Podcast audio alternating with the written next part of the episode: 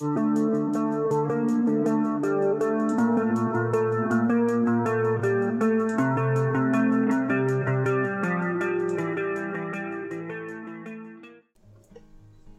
что, дорогие друзья, я всех поздравляю и даже не столько с тем, что мы вышли в эфир, и даже не столько с тем, что у нас сейчас 19 декабря и День Святого Николая. Надеюсь, вы нашли у себя под подушками все только сладости и были хорошими мальчиками и девочками в этом году.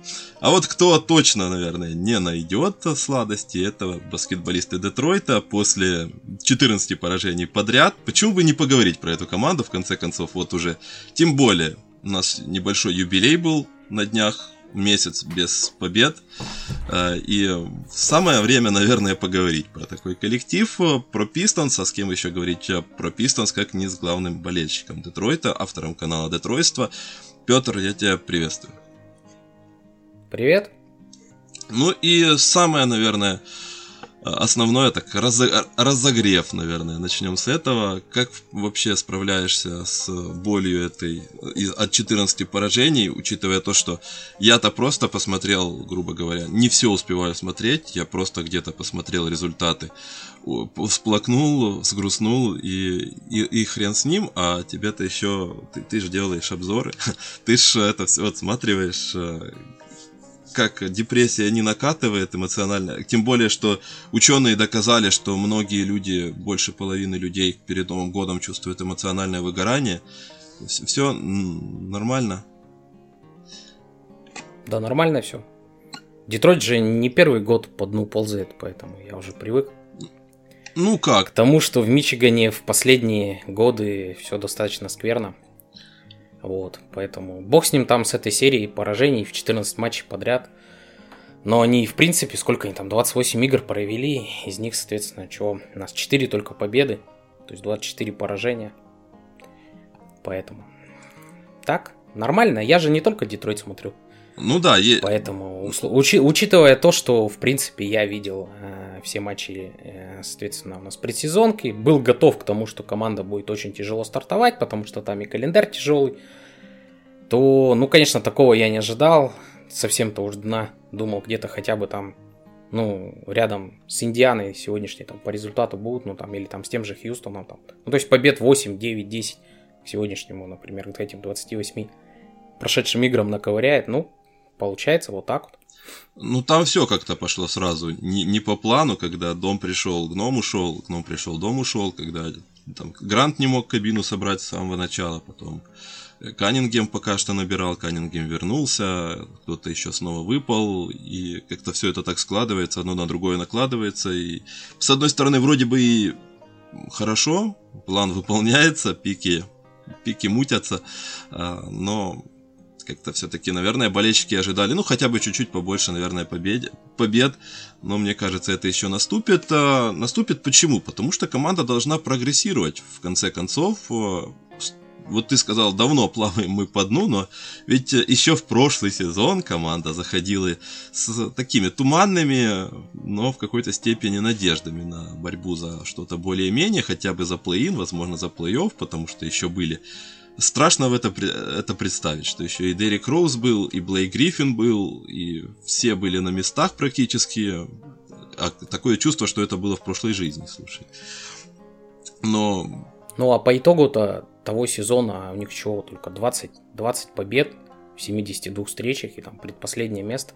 Ну, так что... да, да, я, я, это я просто... И до этого, и до этого сезон, когда сливали Драмонда, там тоже было около дна, так что... Да, в Мичигане все стабильно. Стабильная, стабильно, стабильно команда пока пребывает на дне.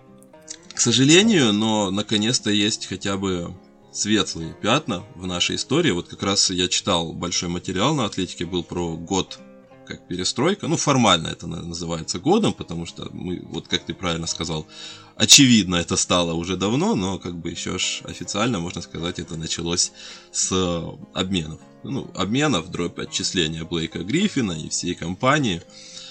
И тогда все-таки говорили, что, ну, серьезно, посмотрите на этот состав. Реджи Джексон, Блейк Гриффин, Дерек Роуз, э, где этот потолок, потолок этой команды? Сейчас есть команда и молодое ядро, у которой потолок все-таки гораздо выше, наверное. И за него и хотелось бы, наверное, в первую очередь поговорить. Ну и начнем с главного блюда Кейда Кеннингема. Естественно, вы, если вы не болельщик Пистонс, а нас слушает чуть больше пяти человек, значит, здесь точно есть не болельщики Пистонс.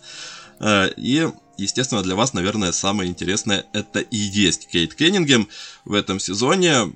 У него был сложный старт, он пропустил всю межсезонку, предсезонку из-за травмы, поэтому вынужден был вкатываться, вкатываться буквально на соплях и набирать форму через игры. Соответственно, мы видели все его удивительные перформансы на старте, но вот в последнее время, если даже взять, например, декабрь, где он вообще очень хорош, несмотря на то, что команда не побеждает, но он, во-первых, и набирает, делает много всего, во-вторых, делает это с хорошими процентами, там под 50% э, э, с игры и под 45% из-за дуги. И что вот как раз очень хорошо коррелируется с тем, что было в начале сезона, и чем-то напоминает мне Э, историю Келли Убре в прошлом году, когда там э, Келли в первых 10 матчах, по-моему, там у него было 30% реализации или 20 с чем-то с игры.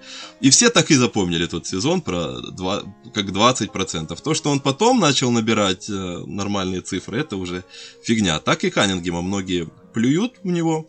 Матчи Детройта многие не смотрят, естественно, и все помнят в основном те такие не самые выдающиеся перформансы, как с Лейкерс. Но мы-то не все мы матчи смотрим, во всяком случае ты. И как тебе впечатление от Кейда? Действительно ли он так э, накатывает, как хотелось бы? Ну, нормальные впечатления. Мне Кейт понравился. И по летней лиге, и в принципе от него в сезоне НБА я увидел ровно то, что я ожидал увидеть. Единственное, конечно, момент с вот этой травмой, я бы вообще сказал, что это, наверное, одна из самых больших ошибок, ошибок а, офиса Детройта, ну там, или я не знаю, кто там это решение принимал, то есть они же изначально сказали, что у него легкое повреждение, не беспокойтесь, ребята, он пропускает предсезонку и вскоре выйдет на паркет, там еще Кейси. Масло в огонь подлил, как всегда, сказав, что все нормально с игроком. В итоге прошло, по-моему, там несколько матчей, и как бы болельщики уже начали реально переживать за то, что Детройт выбрал какого-то инвалида, который, собственно, даже до паркета дойти не может. Ну, ребята из Нового Орлеана привет там, передают. Там даже, грубо говоря, условно там на американских на этих форумах многие же покупают билеты, в том числе и на матчи ради того, чтобы посмотреть на Каннинга. Ну да. Бац, его нет. Его нет, и вроде говорят все хорошо, а по факту он вышел настолько растренированным. Я вот эту игру с Орландо помню, по-моему, когда он дебютировал, ну там просто он, по-моему, там, я не знаю, он там минут 15, может 18 отбегал и просто встал, задохнулся. То есть, ну, удивительно то, что, ну, вообще для Мичигана это, конечно, не удивительно, они умеют ложать, э, не знаю уж почему, кто там у них не менялся, они все время что-то умудряются умудряются придумывать какие-то странные истории. Ну вот с Блейком же что точно получилось... так же было. Ну, похожая история была, когда вот последний раз в его... В итоге по факту получилось, что вместо того, чтобы подготовить Э, соответственно, свой главный актив к сезону, да, позволить ему хотя бы набрать нормальную форму и на пике, ну да, пусть не на пике, но хотя бы на форме его выпустить, чтобы он показал, соответственно, вот все то, что он показал, показывает сейчас в декабре, они его выпустили полностью растренированным, ну, слава богу, он хотя бы там не сломался и не получил какую-то травму, но в итоге, конечно, репутацию себе подпортил. Ну, в принципе, как репутацию? Репутацию среди пользователей Sports.ru у нас там любят. Его и там и так не сильно любят, называя там как бы одним из самых неудачных первых пиков за последние годы. Ну и меня удивляет, что при этом Поэтому... Джелина Грина все так э, как-то особо, особо любят, учитывая то, что Грин еще хуже бросал на старте этого сезона, пока травмы не получил. Ну, видишь, он, он более атлетичный, по нему как бы там такие... Ну и более яркий. Такие данки смачные, да, более яркие. У Кейда же главный плюс-то что? Голова, то есть она у него очень светлая и очень быстро работает. Вот. Что, в принципе, удивительно, учитывая то, что ему всего лишь 20 лет, и как бы... Вот. Ну а так, конечно, принципе, я скажу, что с этим пиком, безусловно, Детройт угадал. То есть я не, не буду говорить там лучший Кей там через 5 там, или через 8 лет, то есть станет он лучшим игроком своего вот этого драфта или не станет, сложно говорить, но факт в том, что в Мичигане наконец-то появился действительно молодой игрок, который, ну, сможет стать будущим э, этой франшизы.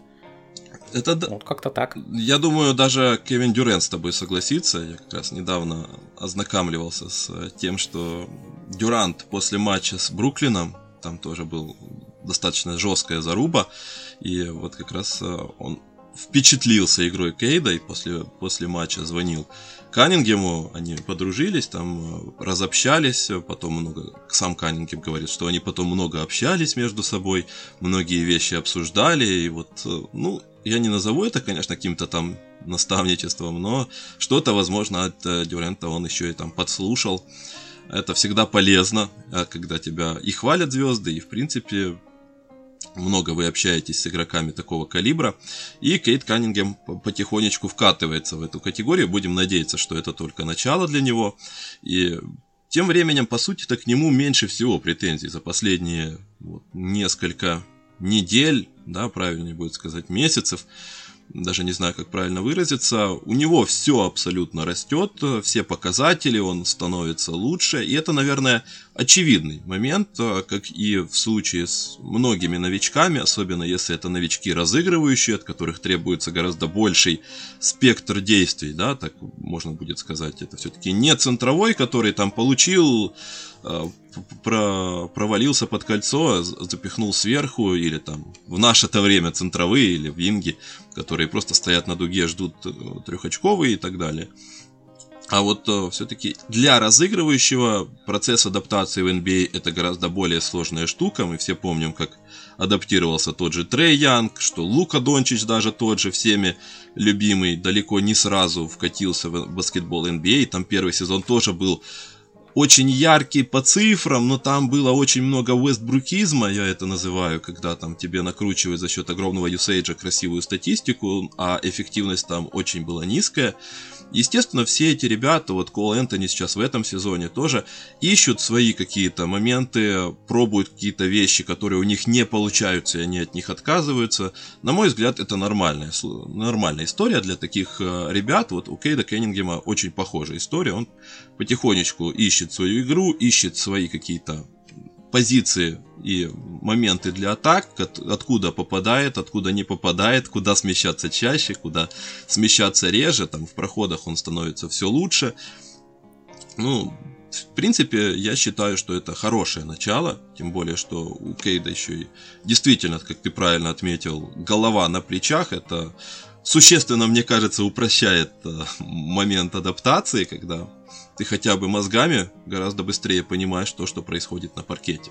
И по большому счету про Кейда, а, вот, я, честно говоря, даже не могу ничего сказать. Он классный, он крутой, э, его уже отмечают э, суперзвезды NBA, и по, по сути он уже завоевал авторитет в раздевалке, он помимо того, что там голова на плечах в баскетбольном плане. Он там еще и лидер один из э, раздевалки, его, к нему прислушиваются. Там тот же случай с Айзей Стюартом, именно Каннингем, там, если я не ошибаюсь, одним из первых разнимать полез. То есть э, это все создает очень красивую картину такого достаточно целостного игрока, достаточно целостного корнерстоуна франшизы, вокруг которого можно потом выстраивать что-то более-менее сносное. А вот э, про вот это более-менее давай немножко поговорим. Более-менее я имею в виду вот остальное молодое ядро. Э, в первую очередь э, Садик Бэй, который в прошлом сезоне попал в первую сборную новичков, а в этом сезоне он почему-то очень и очень спорно выступает, я назову это так. Он все еще там трудолюбивый, старательный, пытается что-то делать э, в защите, но при этом в атаке он почему-то куда-то пропал. Э, периодически пропадает, э, и качество там гораздо ниже. В Детройте говорят, что там все вроде как норм, и это временно. Но как человек, который постоянно смотрит матчи Детройта, как тебе? Как мне Садик? Ну да, это временно, либо а, так никто не знает, временно это или нет. Дело в чем? Дело в том, что, ну, во-первых, в межсезонье он набрал веса, ну, там, по крайней мере, мышечно он стал выглядеть так посолидней. А, видимо, провел какую-то дополнительную работу, в том числе, возможно, и вот в этом лагере, там, куда он ездил, там, к американской сборной, соответственно, по, чтобы разнообразить свой атакующий арсенал. Он гораздо чаще стал ходить э, в краску, играть в проходах. Мне он понравился по летней лиге, мне он понравился в стартовых играх, но как только Каннингем пришел, соответственно, чуть-чуть набрал форму, им всем троим, Гранту, Каннингему и Бэю, как бы это смешно не звучало, стало тесно. В одной пятерке, более того, как бы у Бэя потихонечку все больше стали значит, уменьшаться количество бросков, его Кейси переводил играть э, со вторым юнитом, там, скажем так, ротация играя. А вот. Ну и потом, соответственно, был вот этот ужасный ноябрь, когда Садик просто отвратительно выглядел, абсолютно не мог ничего попасть. Ну вот сейчас последние две игры отыграл плюс-минус, то есть там за 20 очков набрал. Но сейчас опять же гранта нет. То есть опять же нет гранта, опять же появилась свобода для моментов, ну в смысле для, для бросков, и Садик вновь себя стал чувствовать лучше. Здесь видишь еще какая проблема, э, не только в том, что у него уменьшилась эффективность, скажем так, атак, вот, но еще у него всегда, в принципе, не все было очень хорошо с защитой. И, к сожалению, как бы ситуация это не улучшается. То есть э, на своей половине паркета, ну, скажем так, он играет недостаточно хорошо. Вот, и в результате, когда он ничего не попадает в атаке, а таких матчей было достаточно много, например, в том же ноябре, да еще привозит на своей половине паркета, но он вообще в минусового игрока появляется. А, по сути, я бы сказал, что Садик продолжает искать себя, то есть он как бы, видимо, не хочет быть обычным 3D игроком, он хочет большей роли, но пока, к сожалению, у него ну, не все получается, скажем так, к освоению этой роли. Тернистый путь такой. Вот. Поэтому сложно сказать, куда его кривая прогресса выведет. То есть он может вдруг резко, ну вот условно сейчас, например, там показать, что он готов, способен заменить Гранта в атаке. В атаке, в защите понятно, что он Гранта не заменит. Вот, и, возможно, он такую роль и получит. А может быть, с ним что-то другое произойдет. Не знаю. Пока, пока он не очень понятен, скажем так. Вот, кстати, про, про это вопрос у меня был.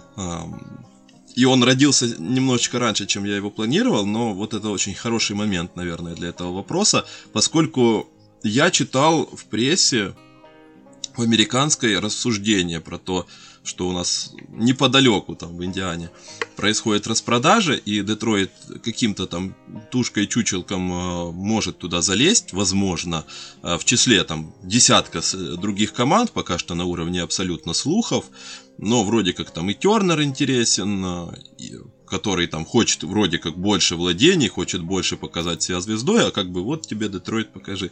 Ради бога, тут э, готовы тебе дать и владения, и ковыряй. У нас и не такие ковыряки тут играют. А, поэтому ну, это да. Поэтому, но при этом все разговоры крутятся вокруг того, что, скорее всего, там в сделке может быть задействован Садик Бэй.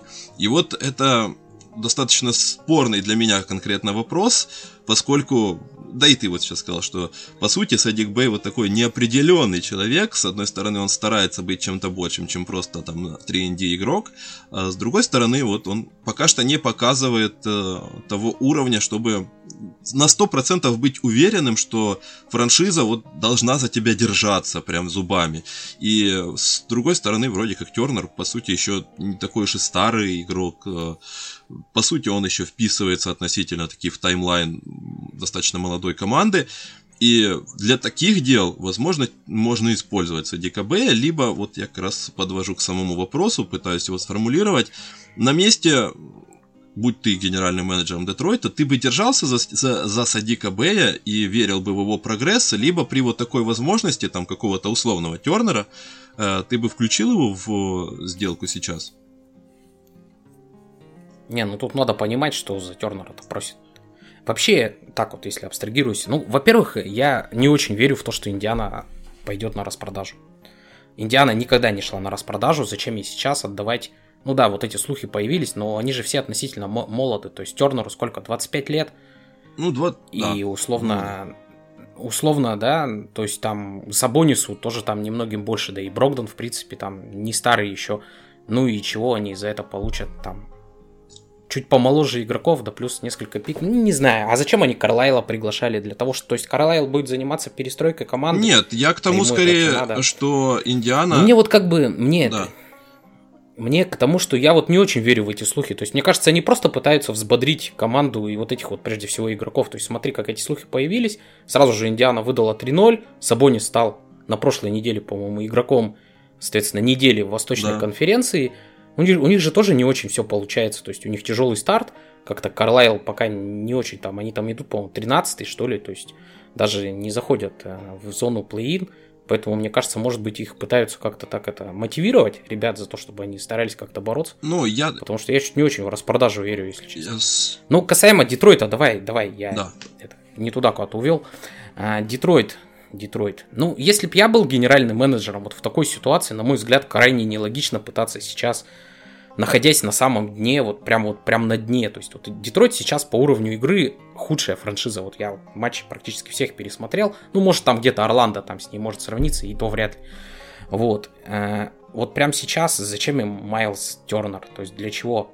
Ну, на будущее, я на следующий сезон, там, когда уже вы еще... Ну, вот смотри, они сейчас, условно говоря, заканчивают, закан заканчивают, получают этот топ-пик свой, да, какой-то там, но даже самый худший вариант они там получают, там, ну, условно, заняв последнее место, да, они могут на драфте у нас, соответственно, с первого по пятого пики получить. Ну, получают они даже этот пятый пик. Ну, вполне возможно, там же вроде около тройка-то точно неплохих центровых выходит. Может быть, кто-то и до пятого пика останется. То есть смысл им брать сейчас вот этого Тернера, которому 25, Э, который тоже как бы, да, с одной стороны, да и плюс, как бы, а что Детройту предлагать инди- Индиане? Отдавать свои пики?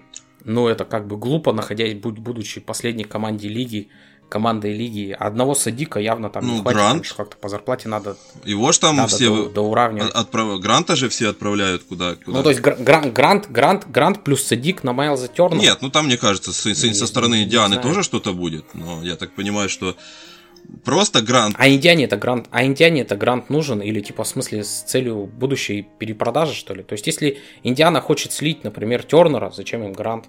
Чтобы потом перепродать. Ну, в общем, я это к чему? То есть я считаю, что сейчас э, Детройту, в принципе, э, он выглядит Детройт печально, да. Но я думаю, что руководство, очевидно, закладывалось на то, что будут проблемы и команда будет выглядеть так плохо, потому что, вот смотри, мы с тобой в прошлый раз встречались, говорили как раз-таки о стартовых пятерках, и ты предлагал вариант, что они начнут молодежи плюс грант, что было крайне, в принципе, нелогично, если бы они захотели за что-то бороться. Но по факту они именно так и начали сезон и продолжают его, то есть у них безальтернативная э, первая стартовая пятерка, состоящая из одних молодых игроков и Джереми Гранта, ну когда он здоров сейчас. Гранта нет, там вовсе играет Диалу. Все ветераны, значит, у них там, соответственно, Джозефа они посадили, Оленик сам сломался, ну, Лайлс еще как-то там выходит, непонятно тоже зачем. Ну, ну тоже такой ветеран, больших, да. Э, да, больших, ну ему тоже 26, то есть он такой весьма условный ветеран, он выходит играть резервного пятого номера, хотя там, не знаю, он там на четвертой, на четверке-то не очень выглядит, то есть он такой удлиненный третий номер. Вот, и в результате как бы получается, что команда, она, ну, они же тоже как бы понимают, что вот этими вот 20-летними ребятами никакого результата добиться нельзя. То есть они сознательно пошли на то, что они выставляют в старт не лучших своих игроков, вот, и в результате, естественно, результат пострадал. И как бы думать о том, что они сейчас вдруг рискнут пойти за кем-то, но это только если как бы Горс там надавит и потребует что давайте менять заново вектор развития, давайте теперь мы будем снова что-то.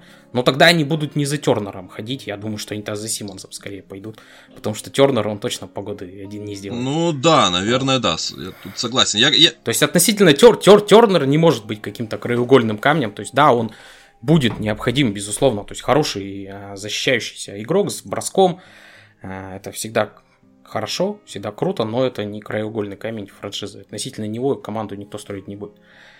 Вот. Поэтому если Детройт захочет вдруг внезапно посередине, ну там, ну скажем, уже можно сказать даже практически посередине, ну треть уже точно матчи прошла, ну, да. грубо говоря, регулярного сезона, и вдруг сейчас он захочет все поменять, ну, наверное, они не за Тернером тогда пойдут, а за тем же Симмонс. Вот. Потому что тому еще 25, ну и в принципе теоретически вокруг него что-то можно построить. Вот. Как-то ну, так. Ну, думаю, да. Я именно скорее в контексте того, что Горс, он недалеко ушел от владельца Индианы. Это тоже человек, который примерно понимает рынок, на котором работает клуб. И вот владелец Индианы много говорил про то, что мы не будем перестраиваться. И перестройка в Индиане, по сути, означает не то, что они всех троих распродадут, а скорее всего кто-то один отвалится, там Тернер, который хочет больше владений, или там Сабонис, который что-то там запросил, и у которого вроде как терки с Карлайлом. Ну, вроде как просто хотят разбить и перемешать это трио, ну, или трио, или квартет, если Лаверта считать там с Брогденом. И, возможно, это на примерно плюс-минус такого же игрока, такого же уровня, возможно, к примеру. А, поэтому Детройт, в принципе, из-за того, что у них вроде как Кейт Кеннингем уже потихоньку набирает обороты, может, возможно, подумать, я читал такие мысли от авторов, пока что очень позитивные, очень оптимистичные, про то, что можно уже вроде как подумать, что да ну хватит перестраиваться, сейчас еще один пик возьмем на следующем драфте, и можно набирать под Каннингема команду, вот как бы и все, как Даллас тогда с Дончичем сделал, и все, на второй сезон уже алло, алло, давай и бороться. Ну, видишь, Даллас-то сделал с Дончичем, и куда они там борются? Ну, да. Они никуда, они никуда, они никуда не уборолись, да, они там выдали неплохую серию против э, Клиперс, да, по-моему. В первый там год, когда Парзингис пришел, и все. То есть сейчас вот опять же в Далласе огромные проблемы. У них там какие-то там, то есть вот замена Карлайла на Кида явно не сыграла. Ну, с другой стороны, тут вопрос просто в том, что франшиза, насколько велики амбиции франшизы. Обычно вот у таких команд не так уж и велики амбиции. Постоянный выход в плей-офф уже хорошо. Поэтому...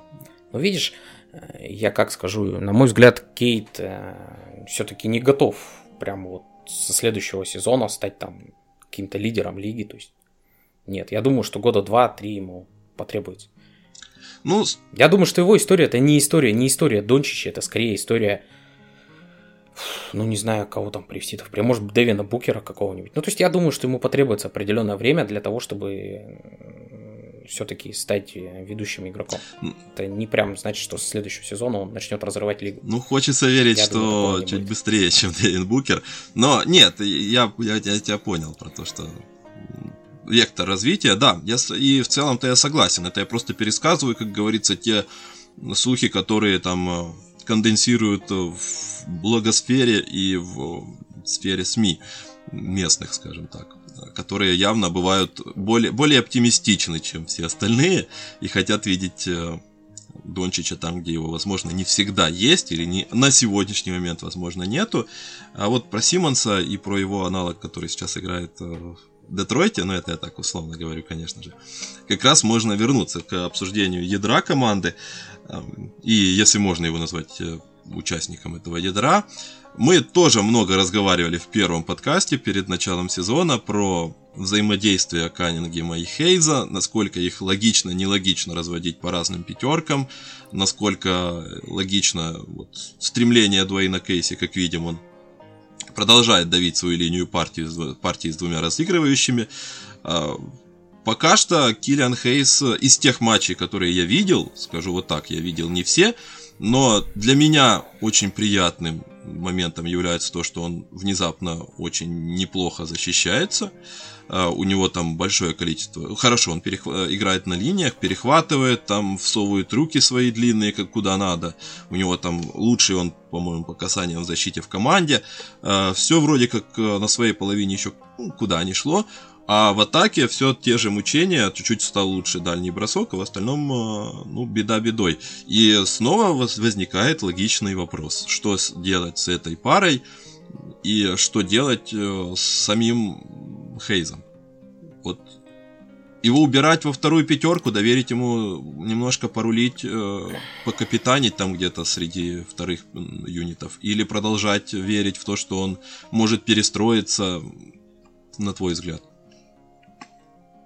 Ну, на мой взгляд, я бы не упускал Хейса в первой пятерке, но видишь, как бы старт у Детройта, вот эта вот стартовая пятерка, она безальтернативна. То есть все 28 игр они провели одним сочетанием, если оно здорово. Вот, если оно здорово. Причем я думаю, что это вообще не от тренерского штаба идет. Мне кажется, что это менеджеры Детройта такой вариант придумали, потому что ну, по игре все вот эти вот, э, особенно второгодки, они как бы смотрятся, ну, скажем так, не соответствуют уровню стартовых игроков. Ну, можно откровенно об этом говорить. Касаемо Хейса, Хейса, Хейса. Ну, Хейс на Симмонса это не очень похож. Ну, это и так, условно говоря, Но по, по позиции. Да, то есть э, парадокс, парадокс в том, что несмотря на то, что Киллиан по-прежнему не очень хорошо играет, ну, скажем так, плохо играет на чужой половине паркета, вот эти 28 матчей показали, что Каннингему удобнее играть именно с Киллианом, нежели с любыми другими гвардами. То есть там пробовали и Джозефа, вообще не зашло. Пробовали, вот сейчас пытаются пробовать Ли иногда выпускать, тоже проблемы. А, вот. При этом Килиана как бы увели, знаешь, он даже я бы не сказал, что сейчас Кейси использует модель разыгрывающего защитника. То есть Килиан, он скорее используется в роли такого Брюса Брауна. Ну, помнишь, был в свое время такой вот совсем недавно. Ну, да. Вот, Сложно есть, не помнить. То есть это некий... Да, это некий такой человек, который как бы встречает первого, первого ну, там, на своей половине паркета, грубо говоря, встречает первого игрока и занимается именно больше больше защитой. В атаке же он, как бы Билайн, насколько я понимаю, поработали они вместе с ними над позиционированием, и вообще летом над его броском дальним. И, в принципе, Килиан показывает очень неплохие проценты. По ходу сезона, да, у него может быть не так много попыток, берет он их чаще всего именно когда стоит открытым, там просто с получения кидает не так много вот этих вот его ну, скажем так, странно выглядящих степбеков, когда он там делает там эти два прыжка в сторону и потом шмаляет куда-то в сторону кольца, но мяч летит там, вообще порой бывает даже никаких дужек не задевает. То здесь определенная работа проведена. Но опять же, опять, э, как всегда, в Мичигане одно наложилось на другое. Киллиан где-то умудрился получить травму руки своей бросковой. И, поэт, и при этом, как бы, почему-то ему не дают отдохнуть и нормально восстановиться. В результате он играет с какой-то повязкой. Периодически его отправляют, там, например, во время матчей, соответственно, в раздевалку, дабы там подлечить. Он постоянно какие-то болевые ощущения испытывает. Из-за этого, как бы, вот по декабрю месяцу у него бросок, конечно, стал. Уровень эффективности его попыток дальних стал, стал снижаться. Поэтому как-то так. Ну, в целом, как бы, я бы, конечно, Хотел бы, чтобы Хейс вел игру и был именно первым номером, но таким пока его не видят. Но, в принципе, ему сколько там, 20 лет же, да? Ну да. Может быть, надеются, что он еще дальше раскроется. Ну, пока вот его история очень сильно напоминает, знаешь, кого? Да вовсе даже не Симмонса, а этого. Парень был в, из Нью в Нью-Йорке играл, выбирали его. Не Телекина, да, а тоже А, да, да, да. Он тоже под высоким же каким-то пиком, восьмым там или каким-то был выбран, и так толком ничем, кроме обороны, и, к сожалению, что-то как-то и не отметился. Сейчас, по-моему, в Далласе где-то за копейки за какие-то бегает, если бегает. Да, он там где-то в Далласе а так вот. и осел в этом сезоне. Хотелось бы, конечно, хотелось бы, конечно, чтобы Хейс не повторил его судьбу, чтобы все-таки он сумел как-то нормально заиграть, но пока тренеры его используют именно вот в роли как такого, не знаю, помощника, скажем так, который, ну там, я не знаю, дотаскивает мяч до Каннингема и просто потом убегает куда-то там то есть не так, не такое больше, не так много он играет с мячом. Не так много он играет с мячом. Ну да, я, я почему-то думал, ты вспомнишь э, Маркела Фульца немножко, когда ты про Симонса сказал. Ну, тоже похожая история, тоже бросок куда-то пропал, тоже уверенность э, куда-то пропала. И вот, кстати... Ну, видишь, у, да. у, у, у Килиана-то броска и не было. То есть он и в Европе там не показывал сумасшедшие проценты, а, когда ну, он да. играл за этот французский там.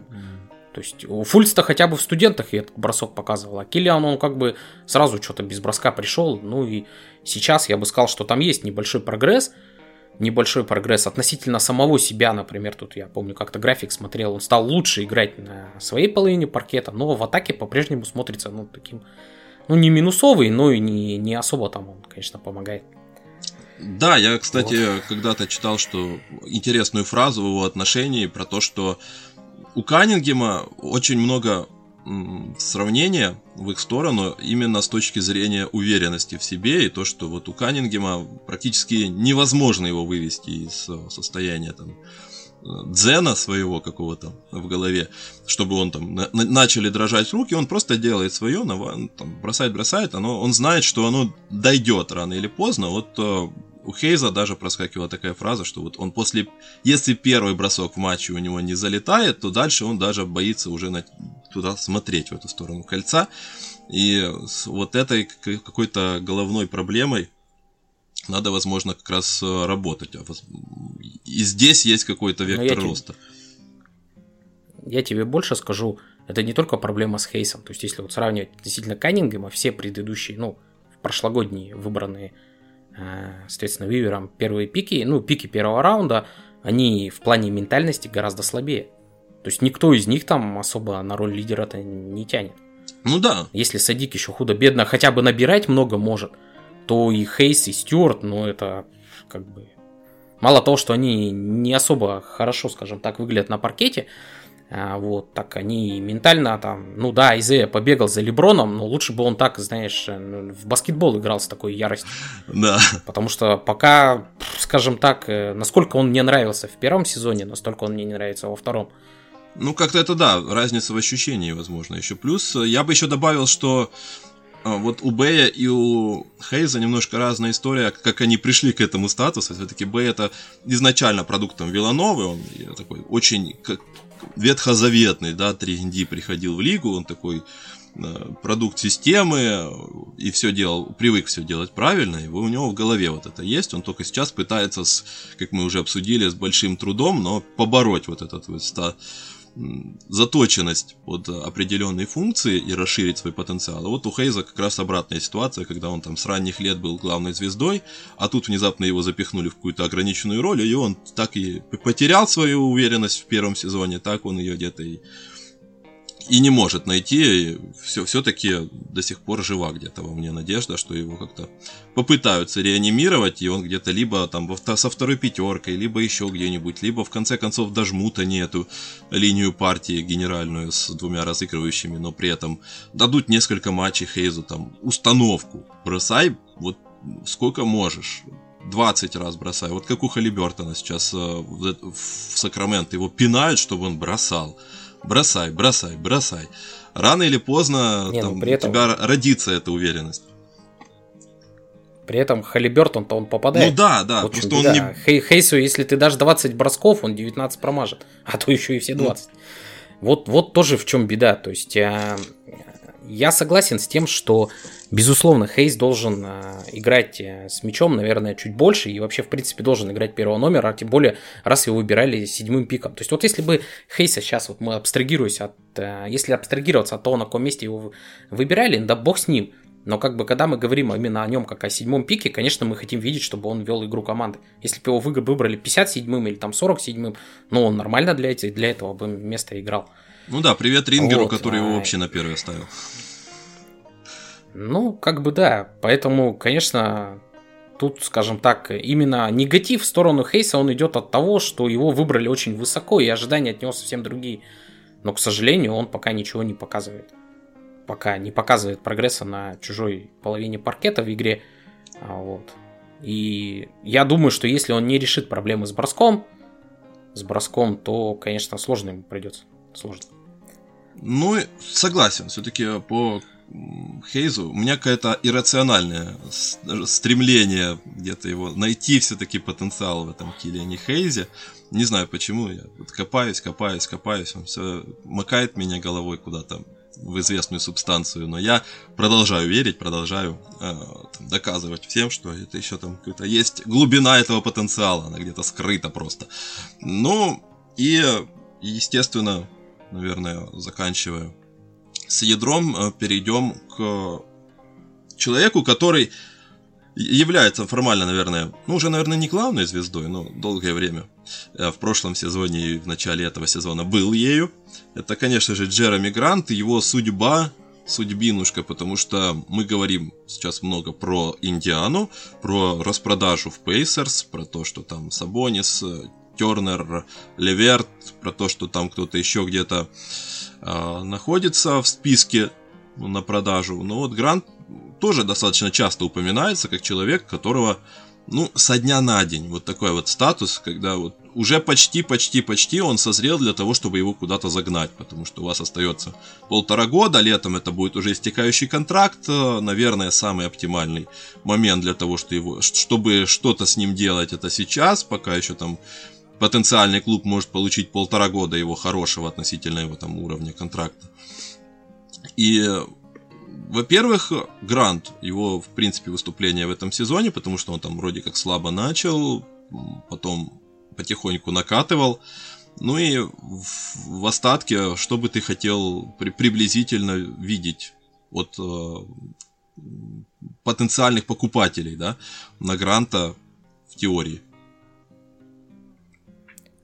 Ну, на мой взгляд, Грант э, как бы текущий сезон играет ну, примерно так же, как он играл прошлый. Просто нужно понимать, что в прошлом сезоне, особенно в его начале, рядом с ним был, соответственно, и Блейк Гриффин, был и Роуз. То есть э, Гранту не так много доставалось тяжелых бросков. Э, в этом сезоне практически все тяжелое, особенно до того момента, пока не выздоровел Каннингем, соответственно, свалилось на Джереми. Поэтому, естественно, что у него проценты эффективности, они просели немного. Вот. Но э, у меня, как бы, по-моему, в прошлом году еще тоже рассуждали, сможет ли э, Грант, ну, соответственно, мы там с какими-то этими болельщиками, сможет ли Грант, э, соответственно, стать лучше. И вот текущий год показывает, что, в принципе, Джереми, по крайней мере, в плане нападения, он как бы упирается в какой-то потолок. То есть вот все, что он мог взять от вот этой вот системы Кейси, от вот этих вот изоляций, начинающихся с дуги, где он идет, либо, соответственно, если ему противостоит какой-то большой оппонент, он идет, соответственно, в проход, Э, пытаясь там на скорости его обойти, если ему предстоит мелкий оппонент, значит, пытается его продавить. Э, вот. И больше, в принципе, Кейси предложить ему нечего. То есть эффективнее и лучше играть Гранта не будет. А вот, учитывая то, что, да, у него остается как бы, ну, это второй год у него заканчивается в контракте, сейчас цена на него, конечно, максимальная, потому что потом в следующем сезоне он уже будет там, соответственно, ну, может повториться та же история, как с Роузом. То есть он уйдет туда, куда он захочет уйти, и там никто не будет особо спрашивать Детройт, что там, ну, что-то дадут, и ладно, как в прошлом году дали этого Дениса Смита. Ну да. Вот. Поэтому, как бы, я думаю, учитывая то, что Вивер вообще, конечно, такой, ну, по крайней мере, за то время, что он руководит клубом, он ни разу не показал, что он не там, ну, у него какие-то проблемы там с, с э, интеллектом или там он что-то не соображает, то он тоже прекрасно понимает, что Гранта нужно сейчас, ну, как бы убирать. Тем более, ну, пытаться продать и цена максимальная, и контракт неплохой, действительно, относительно его умения, и спрос достаточно большой. То есть у нас же много команд в лиге, которые выглядят скверно. Вот, там и у Портленда проблемы, там условно проблемы у кого у вас? У Лейкерс проблемы, но этим особо предложить нечего, потому что у них пиков-то нет. А Детройт, по на мой взгляд, ничего кроме пиков интересовать здесь не может. Ну, молодые игроки. Вот, там мини-со, мини, ну, молодые, но они дадут какого-нибудь истекающего, там, ну, там, типа, например, ну, вот все говорили про интерес Детройта к Бегли, ну, вот они дадут, например, Бегли. Бегли от Сакрамента, вот условный пакет за гранта, который бы я бы считал там плюс-минус нормальным, это вот условно Бегли, там какой-нибудь Тристан Томпсон, у него, по-моему, там однолетний контракт, да, в виде дополнения, а, чтобы уравнять зарплаты. Ну, и там пик, там, соответственно, Сакрамента или два пика Сакрамента, вряд ли там что-то будет больше. Ну, соответственно, с защитой, либо там, либо один какой-нибудь лотерейный. Вот. Миннесота есть там, да, и она тоже куда-то там хочет выйти. Да, команд, претендующих на Джереми Гранта, которым он нужен, мне кажется, две трети лиги. Ну. Потому что Грант, в принципе, ну, а он, мне кажется, в любому абсолютно клубу не помешает. Ну, думаю, да. Хороший парень, который, который играет на обеих сторонах паркета и Самое главное, если вы снизите с него, соответственно, атакующую нагрузку, да, то есть будете ему давать там какие-то ну, не знаю, там просто кидать открытым, например, трешку там или еще чего-то, то он, соответственно, с чужой половине, на своей-то половине паркета начнет пахать еще больше и сможет продемонстрировать что-то типа того, что он демонстрировал в пузыре, когда играл за Денвер, и, ну, там, пытался Леброну противостоять. Поэтому, не знаю, мне кажется, Грант может быть всем интересен. Исходя из этого, на мой взгляд, руководство Детройта особо, как бы, ну, до дедлайна же еще много времени. То есть, поэтому я не думаю, что там прямо вот со дня на день я думаю, что они как бы будут, ну, тихонько слушать, выслушивать, соответственно, предложение и потом выберут то, что посчитают нужным. Я вот... Вот, да. есть другой, другой вариант, то, что они захотят его оставить и, например, попытаются продлить, но я как бы, ну, скажем так, мне кажется, процентов 70-80 то, что они его обвиняют, ну, там, соответственно, процентов 20 то, что они его захотят оставить. А почему, например, я не то чтобы за, чтобы, соответственно, Джереми оставлять, но потому что команда сейчас плоха. Ну, то есть реально плоха. Ну, как бы и, и понятно, что вот этот вот э, ползание по дну, но оно не закончится внезапно. И как бы, ну и зачем тогда Джереми-то держать? То есть, ну, не знаю, дать ему еще там продление на 4 года, например, ну, которое будет возможно, если они его сейчас не обменяют. Ну, а зачем это? Не знаю. Поэтому я бы на их месте, я бы на их месте, конечно, Джереми Гранта менял. Ну и точно такую же песню повторял бы с Олейником в следующем году, если, конечно, на Келли к тому моменту будет какой-то спрос. Ну, тоже, наверное, какой-то будет. Вот, как-то Ну, так. как минимум с плохими контрактами, как, как, как плохой контракт и довесок к чему-то, но Лины нормальный контракт, почему бы и нет. Он не первый раз в этой роли а, ну... оказывается. Если вдруг Детройт окажется, вот мы об этом уже говорили сегодня, в самых оптимистичных прогнозах, если Детройт внезапно окажется достаточно хорош, там Кеннингем окажется достаточно хорош, не знаю, что там будет с Грантом, либо его там обменяют, либо он останется, и команда начнет куда-то двигаться вверх по турнирной таблице. По сути, Восток, ну это дело такое, почему бы и нет, то всякое бывает, то, возможно, хотя бы как довесок за какой-то интересный трейд там, полузвезды очередной какой-нибудь, или звезды Не, категории ну, Б с каким-нибудь пиком, может быть, с тем же Киллианом Хейзом э, в довеске, ну, можно, можно отправить. Ну, это я про Линика имею А в виду чего? в следующем году. Э, Чего про Восток-то я хочу сказать? Восток-то нормальный. Не, Восток Смотри, нормальный. Кроме Детройта, откровенно, откровенное дно только Орландо. Ты посмотри, что Кливленд творит. Я вот поэтому Вот и говорю, что сейчас в промежуточной таблице входит. Я не знаю, конечно, как на них вся вот эта вот ковидная история скажется, и вообще там как это все в дальнейшем разовьется. Может, он обратно там уйдет в- туда куда-то, в нижнюю, в нижнюю часть таблицы, но, по крайней мере, не знаю. Восток сейчас не так плох, чтобы надеяться на то, что если Детройт, условно говоря, там, например, добавит в следующем году а, какого-то там еще одного топ-пика и прям сразу куда-то резко взлетит. ну слушай, Вряд ли. Ну, тот же Кливленд вот добавил и, и взлетел. То есть, ну, я к тому и веду, что как бы Во- Восток-то сейчас, он хороший, но он очень однородный. Вписаться в эту компанию, оно порог вхождения чем не такой уж и высокий, по большому счету. Ты просто должен быть крепкой командой, и дальше у тебя уже, и ты уже считай там. А, а дальше у тебя, ну, все зависит от глубины твоего потенциала. Там у Кливленда есть Мобли, у, у нас есть Хеннингем, Не, ну я бы не сказал, что Климелинг влетел только на мобли, там гораздо большую роль, мне кажется. Ну, я опять же не смотрю сильно много матчей Кливленда, поэтому, может быть, я ошибаюсь. Но вот по той игре, что, например, они с Детройтом проводили, мне показалось, что тут же Аллен, предположим, играет большее значение гораздо. Ну, я к примеру а если говорю, учесть, да. что еще как, как, как спрогрессировал Гарленд, вот если условный Хейс на следующий сезон выдаст такой же прогресс, какой вы- выдал Гарленд, ну да, может быть, Детройт куда-то и взлетит. Но пока, видишь, вот второй сезон начался, соответственно, мы в прошлом году первогодки Детройта оба, и Садик, и Стюарт попали, по-моему, по окончанию сезона в команду новичков года, а в этом году они оба выглядят гораздо хуже. Ну, хуже, скажем так, выглядят. Ну, а Келлиан, Келлиан, он как был там минусовым, так он минусовым и есть. Ну, может, чуть лучше стал защищаться, да. Поэтому вот. В чем и беда-то Детройта текущего сезона, что у них на больших минутах играют одни молодые игроки. И вот эти самые молодые игроки показывают, что они, ну, как бы не соответствуют, не тянут. Вот, поэтому... Ну, будем надеяться, что это временно, и вот в третьем сезоне их там прорвет. Может быть, сейчас вот этот сезон, когда они, значит, поварились, поиграли против лучших игроков религии, и, может быть, в следующем году они внезапно воспарят.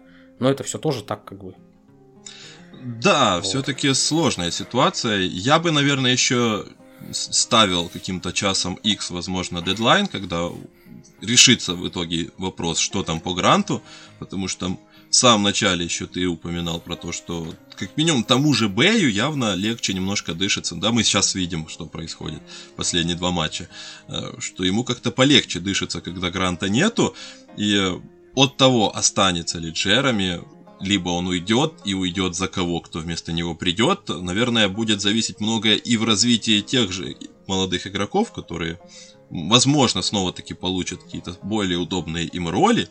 В первую очередь говорю про Бэя, ну не знаю, может там Киллиан Хейс как-то там паровозиком, прицепиком заедет туда, а, какие-то владения от Гранта при- присыпятся туда немножечко под стол к Киллиану Хейзу. Э, Но вот я бы еще по- после дедлайна посмотрел на них, что, что будет представлять из себя эта команда. И вот на этой ноте можно, наверное, учитывая то, что у нас сейчас 19 декабря, можно потихонечку поздравлять людей с наступающими. Э, Вот в следующем году, в 22-м, вот можно будет об этом говорить.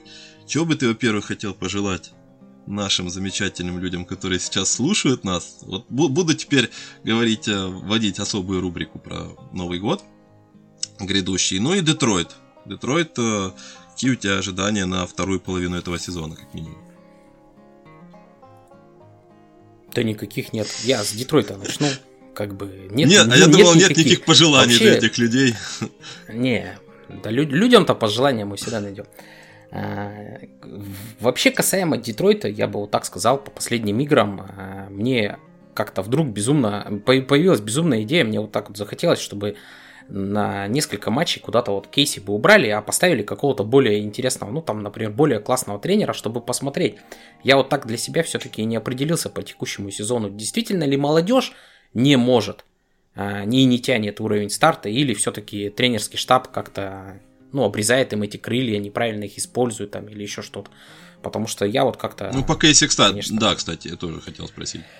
Не, не могу вот так вот. Мне, с одной стороны, я прекрасно понимаю, что действительно ростер Детройта он плохой. Ну, не особо качественный, учитывая то, что они потеряли Оленика и Гранта, но это, по сути, два единственных у них баскетболиста, именно вот такие, которые бы играли плюс-минус там в каждой команде, там где-то, ну, Грант бы точно в старте бы везде играл, там Оленик, не знаю, там пусть выходил бы со скамейки, но хотя бы играл. А, вот, а, то все остальные-то, они, конечно, там полуфабрикаты одни, да какие-то сбитые летчики. А, Джозеф, он там, не знаю, в этом сезоне запил, ему вообще безразличен этот баскетбол. Вот, и вот мне было бы интересно посмотреть все-таки, потому что очень много негативных отзывов в сторону Кейси. Я сам как бы тоже его не очень люблю, но вот так вот как бы огульно критиковать тоже не хочу. То есть да, есть ошибки, но действительно ли он именно мешает вот этим игрокам развиваться? Вот было бы интересно глянуть. Но я почему-то думаю, что вряд ли мистера Кейси уберут в ближайшие там какие-то там ближайший сезон. Потому что мне что-то как-то, знаешь, офис вообще удивительно спокоен, поэтому, видимо, их все устраивает, то, что они там ползают по дну. И, видимо, они уже умудрились обо всем договориться с Горсом. Поэтому на вторую половину сезона я, честно говоря, ничего такого, каких-то больших изменений от Детройта не жду.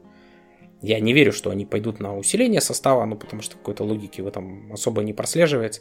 Даже если они там гранта разменяют, например, на условного, там, ну, я не знаю, на кого, на этого Бегли там или еще кого-то, но это не даст прям какого-то там большого улучшения. Поэтому вот я уже как-то начинаю потихонечку готовиться, соответственно, к драфтовой лотерее и к тому, что что там интересного у нас, э, соответственно, будет на следующем году, будет выходить на драфт. Поэтому советую всем, кто, кому интересна франшиза Детройт, соответственно, читайте муки. Матчи смотреть, это, конечно, тяжело пока. Ну, а касаемо людей, я буду абсолютно стандартно, стандартно здоровья, конечно, желать счастья и всего самого наилучшего. Ну, в наше... Ну и успехов в любимой команде. В наше-то время, да, здоровье это очень важно, учитывая ну, да, последние новости. в Америке этот какой-то да, да, да, омикрон там или что-то бушует. Ну, конечно, хотелось бы, чтобы лигу не приостановили, но я почему-то думаю, что НБА пока далека от такого решения. Не знаю, мне кажется, если уж начнут хотя бы зрителей там, например, меньше пускать, хотя бы с этого начнут, вряд ли они просто сразу возьмут и приостановят матч. Ну, думаю, да, как-то, потому что... Как-то слишком перебор. К тому и идет, что, ну, например, Чикаго, Шарлотт, те же, они возвращаются уже с карантина, как бы, ну, тут уже как бы куда приостанавливать лигу? Половина команд сейчас уже... Ну, Бруклин сейчас через неделю, через полторы, сколько там надо будет. Тоже, по сути, они ну, сейчас да, уже все, там... они, они да, переболеют, да. как бы, то есть... Э, тут вопрос уже такой, очень спорный. Тогда-то всех накрыло, и они сразу все и ушли на карантин сразу же. А тут как бы одна половина команд э, лиги уже будет здорова, условно говоря, а, а вторая переболеет, мы закроем сезон. Ну, как-то, мне кажется, единство среди э, принимающих это решение владельцев вряд ли будет на этот счет, поэтому думаю... Ну, ну тогда, тогда плюс еще было самое начало пандемии, все как бы переживали. Ну, да вот. А сейчас все равно уже более-менее, как бы, даже, да, там какой-то новый штамм, там, но все равно, как бы, тьфу-тьфу-тьфу, все уже более-менее ситуации знакомы, там карантин длится 10 дней, вон, смотри, Вестбрук за один день как-то умудрился выздороветь, или тесты у него какие-то были Ну, или Леброн тоже. не понял эту Какая-то особая, знаешь, ну, и Леброн теории тоже, заговора ну, подкатывает. Да, да. Ну, видимо, на, на, на стероидных мужиков они вообще не действуют, то есть, поэтому, видимо, видимо, какие-то сильно сильные стероиды колят. Леброн с Весбруком? Ну, мне кажется, просто мы должны быть готовы к тому, что где-то зимой, вот сейчас, э, мы увидим много интересных новых лиц в командах NBA, поскольку вот сейчас подтянули Айзею Томаса, э, и, естественно, ввиду таких кадровых проблем, многие команды начнут, вот как сейчас одобрено лигой, подписывать дополнительных людей, и кого мы только сейчас не увидим. Может и Брэндон Дженнингс, наш хорошо знакомый по Детройту, еще как-нибудь заедет в NBA. А. Но это я так, условно, конечно, говорю. Почему-то. Да, все может быть. А, вот поэтому я... Ну, опять же, заявка, заявка, заявка на сезон же 17 человек. Ну да, да плюс 2, плюс 2 не гарантированных, плюс теперь еще есть... Плюс 2 на 10-дневных, да, на 10-дневных, плюс сейчас еще одного дадут. Ну, то есть ростеры так большие, да, как бы плохо то, что ведущие игроки пропускают матчи, это в том числе бьет и по фэнтези-лигам, я думаю, многие любители баскетбола и в этом участвуют, безобразие. Вот, поэтому это, конечно, негативный момент, но с другой стороны, как бы, ну, посмотрим другие лица, посмотрим молодежь тоже, почему нет. Вот и я о том же, что я недавно даже комментировал матч э, Бруклина, и эти Дэвиды Дьюки, Кеслер и Эдвардсы, они такие классные, я думаю, ну, что я, почему я их раньше не видел? Раньше надо было бы посмотреть на этих ребят, в том числе весьма неплохие парнишки. Ну, и если я, например, сформулирую еще, пока есть вот такая возможность по Детройту, я даже могу, наверное, сказать э, конкретно. С подарочками под елочку подарочек я бы получил, наверное, не знаю, за гранта Дэнни Авдию от э, Вашингтона в качестве молодого игрока. Э, и, ну и, конечно же, высокий пик в топ-3 под, уже не под елочку, да, но под пальмочку ближе к лету. И там уже интересно будет, кстати, кто кого Детройт в таком случае подпишет. Ну, подпишет, фу, выберет. Ну и подпишет в будущем. Но в любом случае я присоединяюсь к твоим, к твоим словам про то, что смотреть матч это, конечно, на вкус и цвет, но читать моки, если вам это интересно, вот как раз уже в следующем году, после Нового года, после Рождества, потихонечку можно будет и поглядывать на за матчами студенческих команд. Я обычно, честно скажу, стараюсь, но вот получается обычно только ближе к мартовскому безумию туда э, вникать, кто там есть кто на этих драфтах, э, при всем уважении к ребятам. Э, и потихонечку думать, кто, куда, зачем, кому нужен. И это всегда самое интересное, мне кажется, в драфте, это вот эти прогнозы, с кем бы вы представили себе свою франшизу на долгие годы, там с Четом Хольмгреном или с Пауло Банчеро, или еще с кем-нибудь. Ну да, там сейчас еще один какой-то появился из Вашингтона. Да, вот который там... Что-то на Д, забыл, как парня зовут. Там, который, который, э, которого сравнивают до Андре Джорданом. Я аж немножко так за, за сердечко схватился, думаю, ну, интересный такой топ-пик. Ну, хотя, в принципе, того же Банчера я, кстати, ну, да, как-то странно. сравнивают с, с Бузером, с Карлосом. Я такой думаю, а, вот так даже. Интересный драфт будет. Ну, ну. Да, тем, тем любопытнее будет за ним проследить. Ну и, друзья, я благодарю всех, кто сегодня слушал нашу беседу, кто желает Детройту всего самого наилучшего. И, конечно же, остается только пожелать всем доброго здоровья и только интересного баскетбола, пускай даже и в матчах Детройта. Всем пока-пока.